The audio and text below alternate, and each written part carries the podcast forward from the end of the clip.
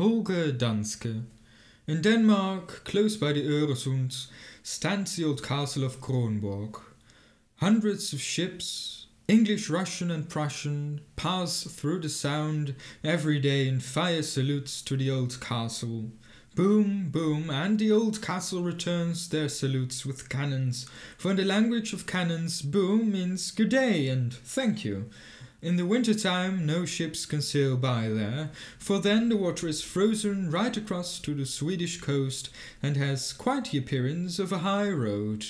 There the Danish and Swedish flags are streaming in the wind, and Danes and Swedes bid each other good day and thank you, not with cannons, but with cordial shaking of hands. Each comes to buy the bread and cake of the other, for you know other people's bread and butter tastes better than one's own.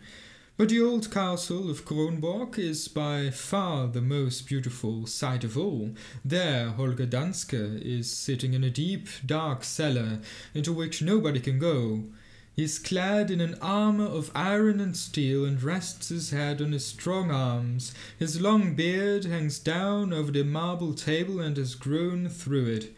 He sleeps and dreams, but in his dream he sees all that is going on in Denmark. Every Christmas Eve, an angel of God comes to him and tells him that all he has dreamed is true, and that he might go on sleeping as Denmark is in no real danger, but should it ever get into trouble, the old Holger Danske will rise and burst the table in withdrawing his beard. Then he will strike with his sword, so that a dint of his strokes will be heard through all the countries of the world. An old grandfather was telling all this about Holger Danske to his little grandson, and the little boy knew that all his grandfather said was true. While the old man spoke, he busily carved a large wooden figure, intended to represent Holger Danske and to be fixed to the prow of a ship, for he was a carver in wood, that is to say, a man who carves the figures of persons in wood, which are to be fixed to the fronts of ships according to the names they receive. Now he had carved Holger Danske, who was standing there so proudly with his long beard, holding his broad sword in one hand, while the other rested on the Danish arms. The old man said so much about distinguished Danish men and women that it seemed to his little grandson in the end as if he knew quite as much as Holger Danske, who after all was only dreaming.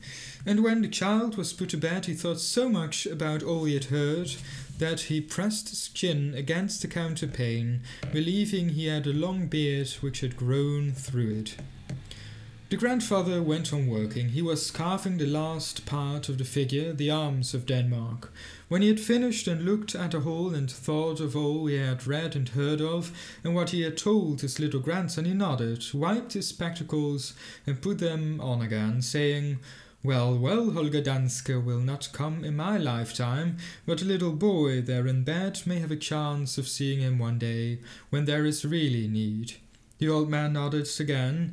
The more he looked at his figure of Holger Danske, the more he was satisfied with his work. It seemed to him to become colored, and the armor to gleam like iron and steel. The hearts in the Danish arms turned more and more red, and the lions with the golden crowns in their heads were leaping. Indeed, there is no more beautiful coat of arms in the world, said the old man.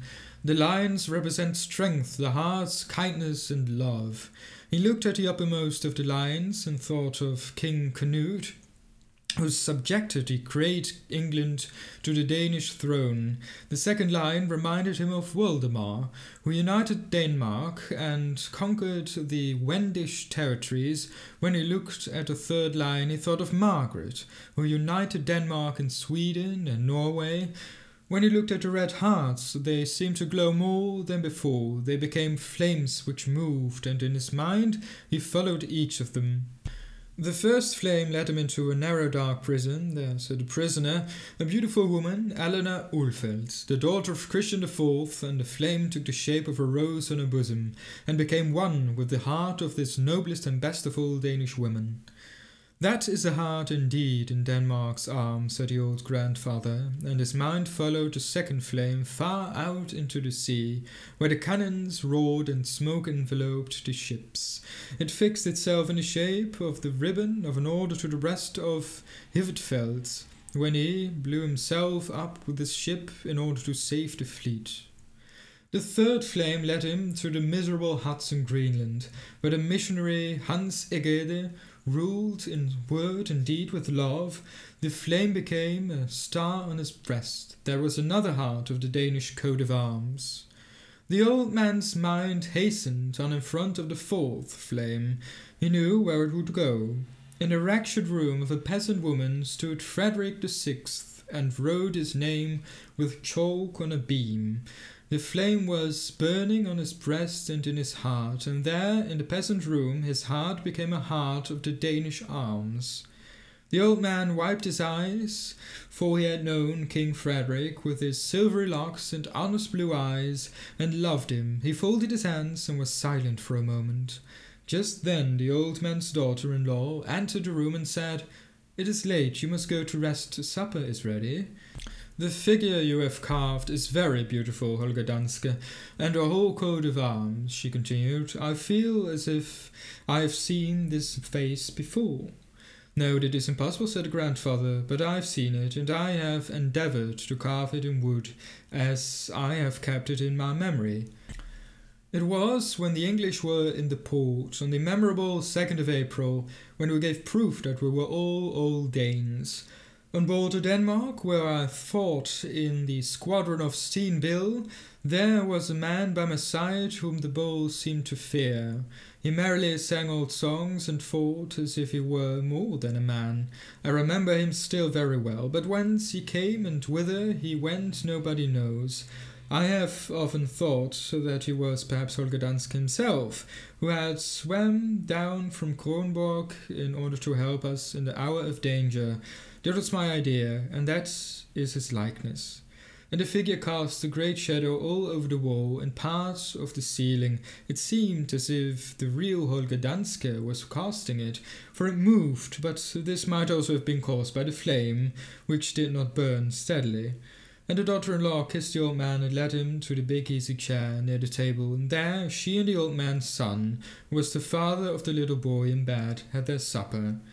The grandfather spoke of the Danish lions and the Danish hearts, of their strength and kindness. He declared that there existed yet another strength besides that of the sword.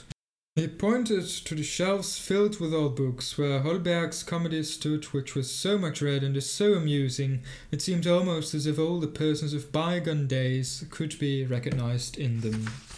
He too knew how to strike a blow, said the grandfather, for he ridiculed as much as he could the follies and prejudices of the people.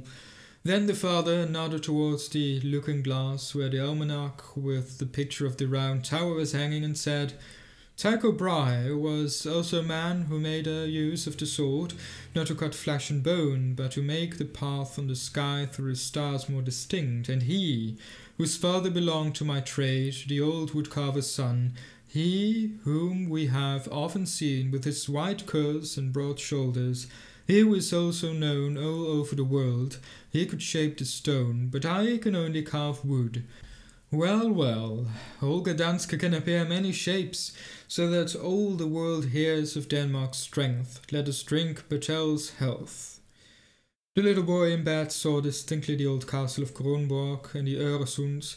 The real Holger Danske was sitting deep below with his beard grown to the table and dreaming of all that happens here above. Holger Danske was also dreaming of the humble little room where the woodcarver sat. He heard all that was said and nodded in his dream, saying, Yes, remember me, ye Danish people. Keep me in your memory. I shall return to you in the hour of danger. And outside, before the Kronborg, the bright day shined. The wind carried the sounds of the bugle over from the neighboring country. The ships sailed by saluted, boom, boom, and from the Kronborg it echoed, boom, boom. But Holger Danske did not awake, however strong the cannons roared, for it was only good day and thank you. They must fire more strongly if they wish to wake him up, But one day he will wake up, for there is still life in Holger Danske.